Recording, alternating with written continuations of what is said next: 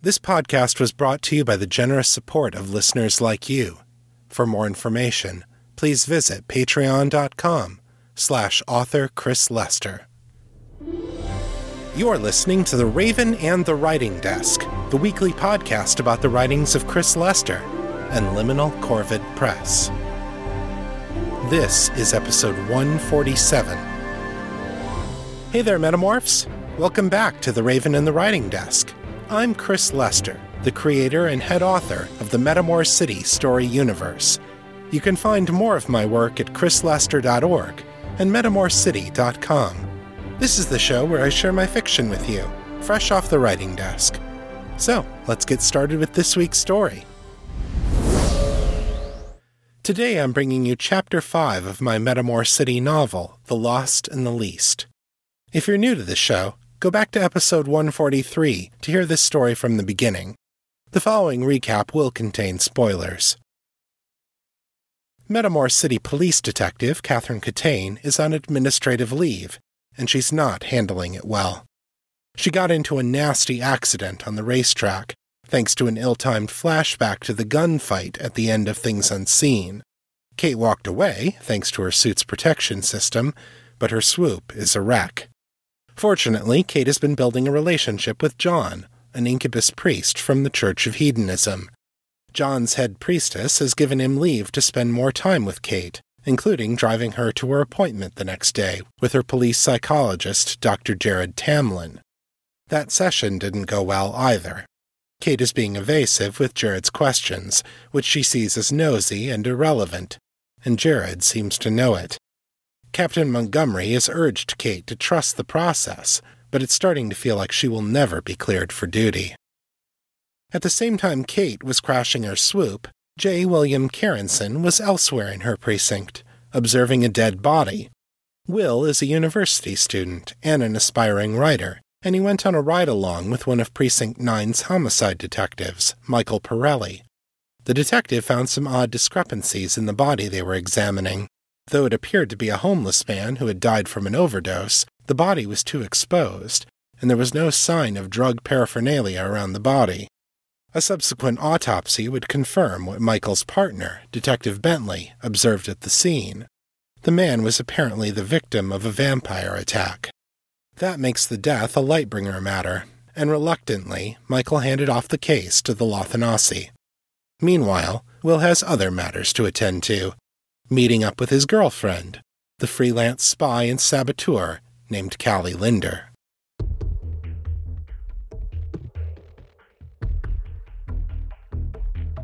The Lost and the Least, a novel of Metamor City, written and read by Chris Lester. Chapter 5 John was waiting by the curb when Kate exited the station. He looked human again, with deeply tanned skin and red brown hair. His silk shirt was halfway unbuttoned, exposing his muscular chest. He leaned against the parked skimmer and flirted with an attractive tiger morph woman in a jogging outfit. The woman was standing closer to John than either propriety or the sweltering weather would have suggested was appropriate. She laughed at whatever he was saying, her tail tip twitching back and forth with feline interest. Kate felt a surge of jealousy, then squashed it back down. She had no claim on John. He was a freaking incubus for Eli's sake. If he ever did start feeding exclusively on one person, they'd be in trouble pretty fast. John noticed her, then pulled out a business card and slipped it into the woman's hands, saying something Kate couldn't hear.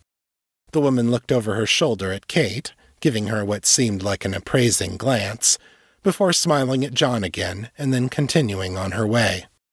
John watched her go, observing the woman's muscular legs and firm buttocks with obvious appreciation. Kate shook her head, giving him a look of mock disapproval. Hungry again already? she asked. John shrugged, looking cheerfully unrepentant. There's always room for dessert. His expression grew more serious, his amber eyes scanning her up and down. If he was thinking about asking her how it went, he decided otherwise. Ready for lunch? he asked instead. Sure, she said. Come back to my place. I've got some stuff in the fridge. Suits me, John said, and they got in.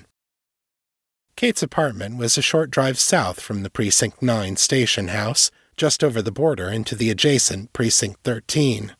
The Serenity Arms apartment complex was a venerable place, older than many of the buildings now standing in Metamor, and much loved by both its owner and its residents.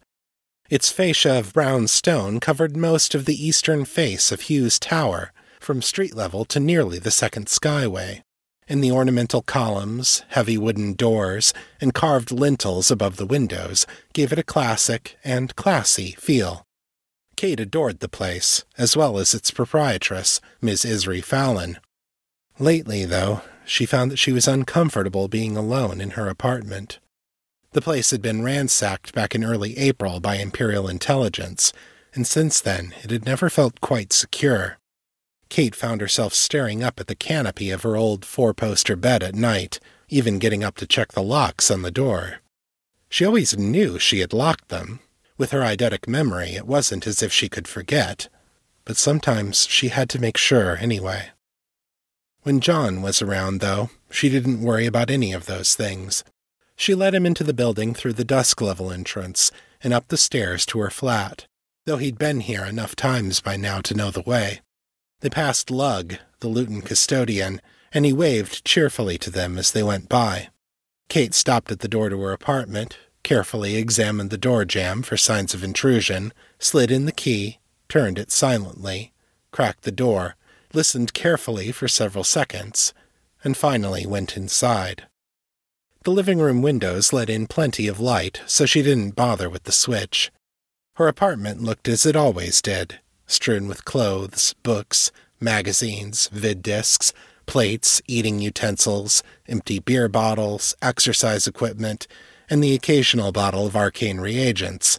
She scanned the mess as she picked her way through it and relaxed. Everything was just where she'd left it. Have you considered hiring a maid? John asked. Kate barked a laugh. John, do you have any idea what cops get paid? Or maids, for that matter? Not a clue, John admitted, looking around at the chaos. But I think it would be worth it, assuming she didn't quit in disgust. Oh, it's not that dirty, Kate said dismissively. It's just cluttered, and I know where everything is. John spared her any commentary on that, following her into the kitchen. She opened the fridge, took stock of her supplies, and started making a couple of roast beef sandwiches. John grabbed an apple from the fruit bowl and started munching on it, taking a seat at the little table by the kitchen's single window. So, he said between bites, how was therapy? Kate made a disgusted sound. Fucking ridiculous waste of time, same as always. At this rate, Tamlin's never going to let me back on active duty. She told him about the head games he'd played with her, asking about the flashbacks. Don't know how the hell he did it, unless he's a telepath or something. John frowned. Do you think he's prejudiced against you for some reason? Kate sighed. I don't know. She shaved slices of sharp cheese off a block and busied herself with arranging them in careful layers on slices of bread. Can't imagine why he would be. He has even more reason to hate the syndicate than I do. They killed his wife, you know. Fuck, John said, seriously. When was this?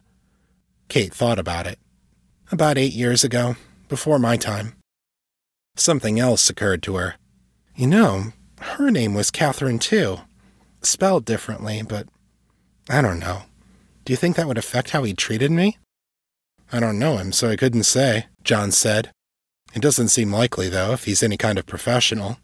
Is there any way you can get a second opinion? Kate layered the slices of roast beef on top of the cheese. I'm not sure.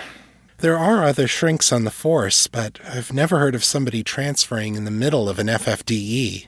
FFDE? Fitness for duty evaluation, Kate said, gesturing vaguely. It's what they call this whole bureaucratic clusterfuck I'm currently caught in the middle of. Hmm, John finished the rest of his apple, nibbling it down to the core until there wasn't a shred of edible flesh left on it. Kate slathered the sandwiches with mayonnaise and horseradish, sliced up a couple of tomatoes to go with them, and brought everything over to the table, along with a couple of bottles of Imperial Red. They ate their sandwiches in companionable silence. Afterward, John sat swirling the remains of his beer. You know, he said, this might not be a bad time to consider a career change. Kate raised her eyebrows at him. Give up? Have you met me? I'm not talking about giving up. I'm talking about changing strategies. You got into this to help people, right? Kate nodded. So they're not letting you help anyone right now. Maybe it's time for a different approach. Kate set down her bottle. Like what? Well, you've already got the private eye persona in place, John pointed out. What if you became Kathleen Kittredge full time? Kate smiled. Two problems with that. One, the department pays for the Kittredge persona, so they might be a little annoyed if I start using her for personal gain. Two, private eyes have a lot less financial security than cops. Miss Fallon gives me a good deal on this place, but if I don't get cases, I can't make rent. Fair points, John said, but there's ways around them. If you quit the force, I'm sure you could buy the Kittredge persona from the department. It's not like it would do them any good without you. And as for financial security, you could do contract magic work to fill in the gaps. I've seen your illusion charms, they're fantastic. People will pay good money for that sort of thing. I'll bet I could even get you some steady work from the church if you wanted it. Kate looked down at her plate, her stomach a knotted mass of conflicting emotions. She had to admit there was something tempting about the idea of just walking away from Dr. Tamlin and his games, saying goodbye to all of the bullshit and bureaucracy. She imagined herself walking the street as a private eye, helping the helpless, answering to no one but her own conscience. It was a compelling idea. She also knew it was mostly bullshit. Private eyes made their money spying on people for divorce cases and tracking down deadbeats who skipped out on their alimony payments. It was sordid, ugly, nasty work, and mostly it didn't make the world a better place. Sure, there were people on the street who needed help, but they weren't the sort of people who could afford to pay for it. Wasn't that the whole reason they had a police force in the first place? I hear what you're saying, she said covering John's hand with her own. I appreciate you helping me think outside the box, but I'm not ready to give up on police work yet. There's gotta be a way out of this that I haven't thought of. John turned his hand over and gripped hers. All right, he said. Just don't let them take away who you are. Don't lose that in all the red tape. Kate smiled. Be what thou art? she asked. It was a common proverb in the Universalist faiths, hedonism included. Exactly, John said. Well, Kate said, what I art right now is horny. You up for a nooner? John smiled. He was. Callie Linder woke to the sound of aggressively cheerful knocking. She wasn't sure how knocking could be cheerful, exactly, but somehow her visitor managed it. She glanced at the clock on the bedside table. 1:30 p.m. Well, that was fair enough. She'd gotten to bed by 6 this time. The knocking continued. Slippers, Callie's two-year-old calico tabby, stood up and stretched beside her in bed. The cat looked at Callie and let out a loud, plaintive meow, as if she were saying, Mom, can't you do something about that noise? I was trying to sleep. All right, all right, Callie said, ruffling the fur on the cat's head. Slippers turned in a circle and stretched again, purring and grumbling in turns. She couldn't seem to decide whether to be happy she was getting attention or upset that Mamma was getting out of bed. Callie left her to her own devices and went to the front room to answer the door. As always, she checked the peephole before releasing the locks and opening it. Hi, Callie, Will said, brightly. Are you ready for. He trailed off, looking down at her baggy t shirt and pajamas. Oh, did I wake you? Yep. Callie stepped forward, gave him a quick peck on the lips, and grabbed his hands to gently tug him inside. He followed willingly enough, and she shut and relocked the door. Oh, Will said again, sounding disappointed. I thought we were going to lunch after my classes today. Callie winced. Crap, that was today, wasn't it? Sorry, Will. I was up late and I forgot. She didn't know quite how to explain to Will that she'd been up late because she was planting a bomb at a rain distribution warehouse, after which she had spent four hours evading an angry swoop gang who took exception to the loss of their drugs. Will had seen a little of the violence that defined Callie's world, and he hadn't been ready for it. Since then, she had tried to keep him away from the darkest corners of her life. An interesting challenge, since they seemed to keep growing closer together. Well, that's okay, Will said. He took a deep breath in and out, and with that he seemed to shake off his disappointment. Can I make you some breakfast then? Callie reached up and touched his face fondly. Throw in some coffee and it's a deal, Tiger. Will put his hand over Callie's, rubbed his fingertips over the back of her hand and down her arm. I could do that, he said. Callie gave him one more kiss, then left him to breakfast duties, while she showered off the night's dirt and sweat. She worked some extra conditioner into her perpetually unruly hair and used her seldom touched bottle of depilatory cream to remove the hair from her legs and armpits. As she dried off, she wiped the condensation from the mirror and took a close look at her face. Her eyes were different colors today, one brown and flecked with gold, and the other blue. Will said he liked them when they were like that. It made her look exotic and mysterious. Callie was slightly annoyed when he used words like that to talk about her. They felt like synonyms for freak. Not that that wasn't accurate. Her father had been half celestial, half incubus, a creature of raw chaos, but it wasn't something she liked to think about. Still, Will was sweet and earnest and hopeful, and he helped Callie remember that the world could be amazing and beautiful sometimes. Most of all, he adored her, and he never asked for a thing beyond the pleasure of her company. It was nice to be wanted by someone as more than just a tool, a weapon, or a conquest. Callie walked out of the bathroom with her towel wrapped around her midsection. Slippers danced a figure eight around her feet, chattering loudly about cat things. The smells of coffee, toast, and scrambled eggs filled the air. Normally, Callie would have walked straight out to the kitchen without bothering with clothes, but she knew that Will wasn't comfortable with casual nudity, so she stopped to pull on some panties and gym shorts and a fresh t-shirt. Her breasts were small enough that she didn't really need a bra, so she didn't bother trying to hunt one down in her mountains of unfolded laundry. She gave herself one last look in the mirror wrapped the towel around her still drying hair, and headed out to the kitchen. Will had arranged a plate for each of them on the little kitchen table scrambled eggs with cheese and green onions folded into the mix, toast with jam but no butter, coffee with cream, brown sugar, and a dash of cinnamon. Everything was exactly the way she liked it. Even more impressively, he'd only had to be told once, and he'd remembered. Mmm, boyfriend breakfast. Callie ran her fingers through Will's hair and kissed him again before taking her seat. He grinned, looking proud of himself. He bowed his head and mouthed a silent prayer before starting to eat.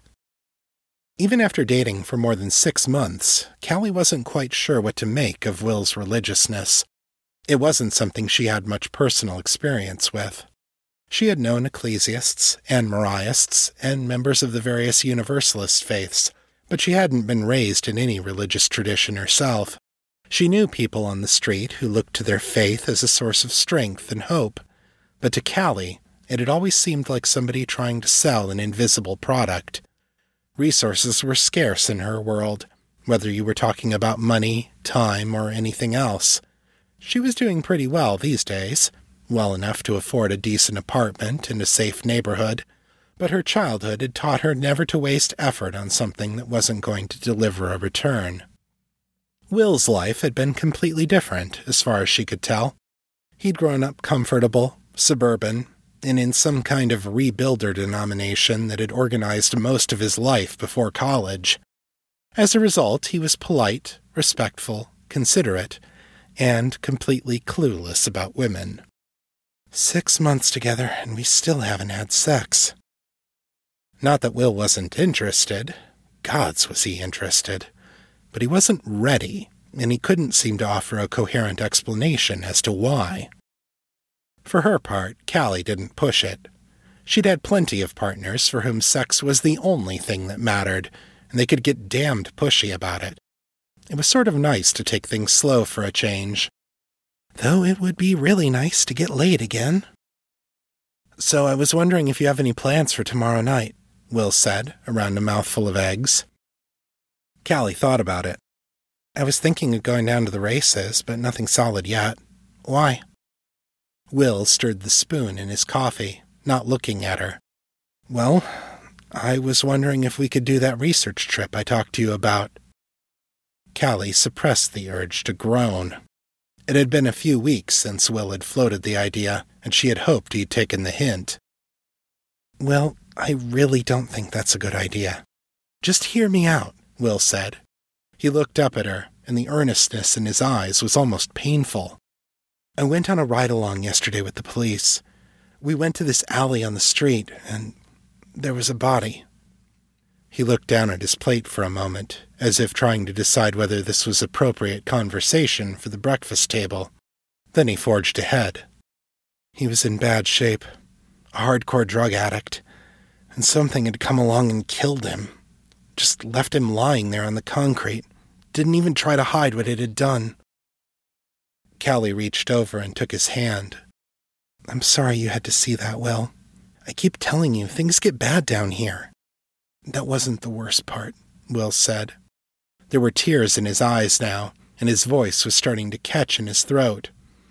The worst part is, the cops only looked at this guy for like 30 seconds. The older cop, Bentley, he took one look and said, Oh, this was a vampire. Let the Blightbringers deal with it. So I start to argue with them, tell him that he should be a little more careful, that they're only going to get one shot at this. The younger cop starts to agree with me, but then Bentley takes him aside, says something to him, and then it's just over. We get back in the skimmer and wait for the ambulance to come take the body away. Not one person took another look at that crime scene. Not one. Will sniffed and wiped at his eyes. He shook his head. The city is sick, Callie.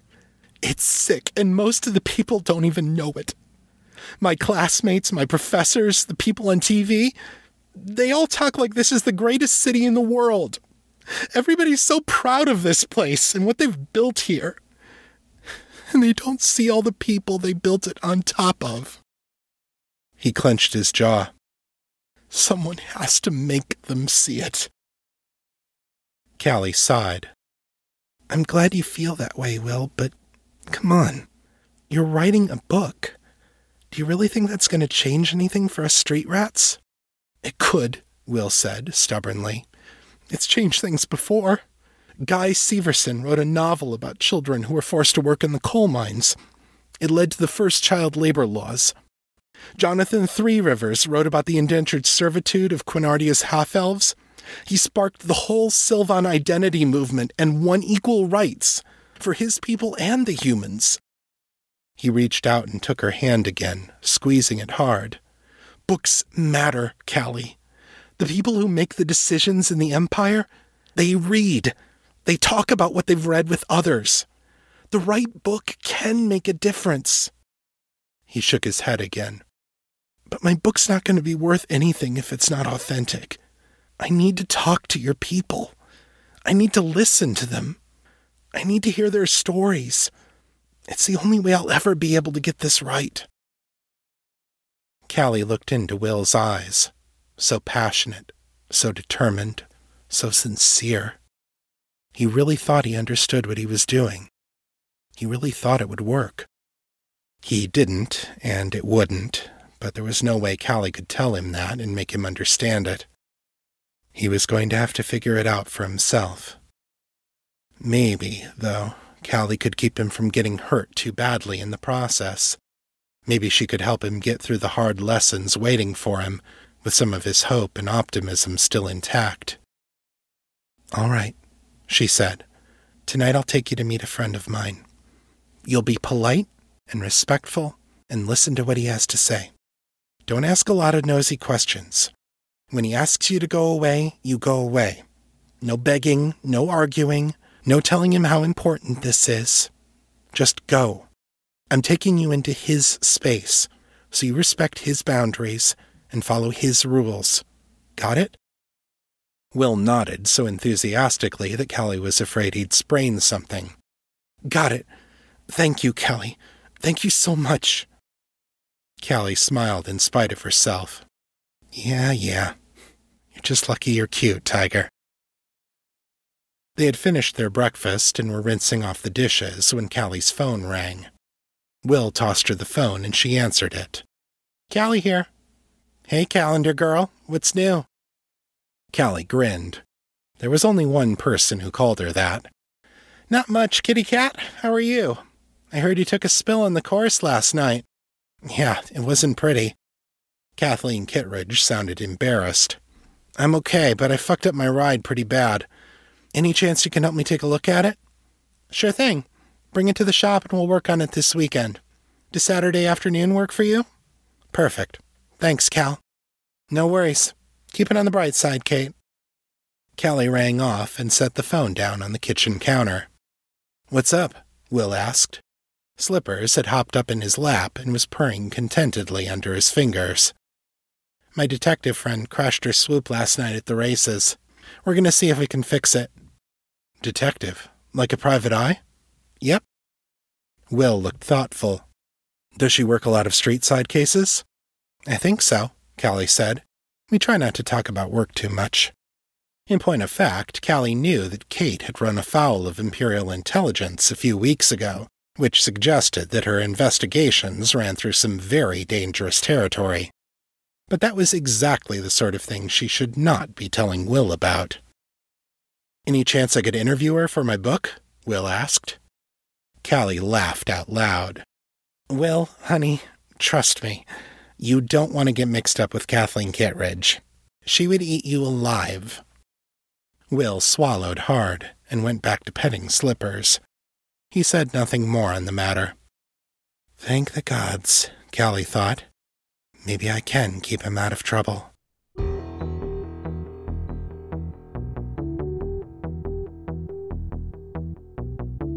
And that's the end of Chapter 5. Come back next time for Chapter 6, when Kate gets an unexpected invitation from a very special cop. Richard Peck said, We write by the light of every story we have ever read. So, hold up a few novels for me to light the way, and let's check out the weekly writing report.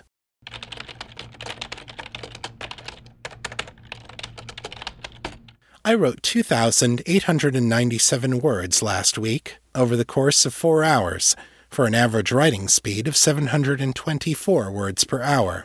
I wrote on five out of seven days last week.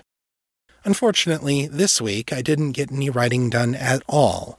I've been busy juggling a lot of extra responsibilities at work, partly because we've lost three people in the last month or so, and also dealing with things like getting ready for my wedding in a couple of weeks, so I didn't have any time this week to sit down and continue writing. Hopefully, next week will be a little less hectic. I've continued outlining for the next Metamor City novel, None Shall Dwell Within. At this point, I'm starting to get antsy to actually begin writing the novel, but I'm holding off because I still have a few key story problems to solve. Right now, I have two major storylines and three or four minor ones, and I know many of the important moments in each of those story arcs.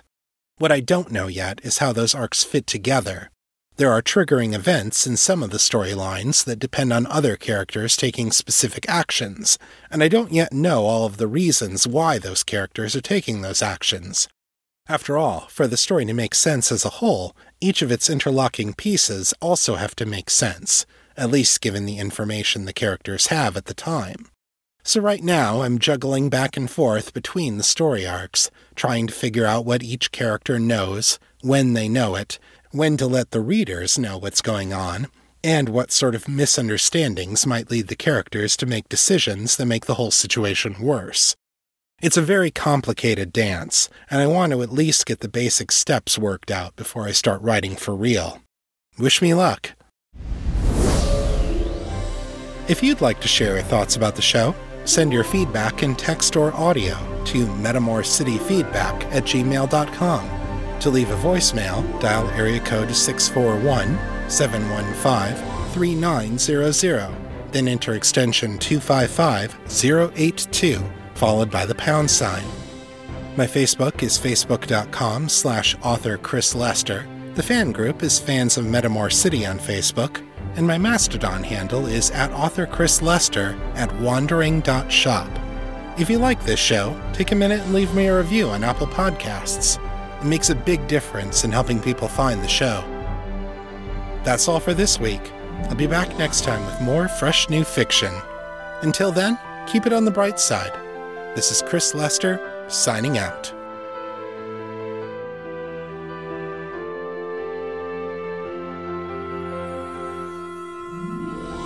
The contents of this podcast are copyright 2018 by Chris Lester and Liminal Corvid Press. The show is released under a Creative Commons, Attribution, Non Commercial, No Derivatives license. So don't change it, don't sell it, but feel free to share it all you like. For more information about this license, please visit creativecommons.org.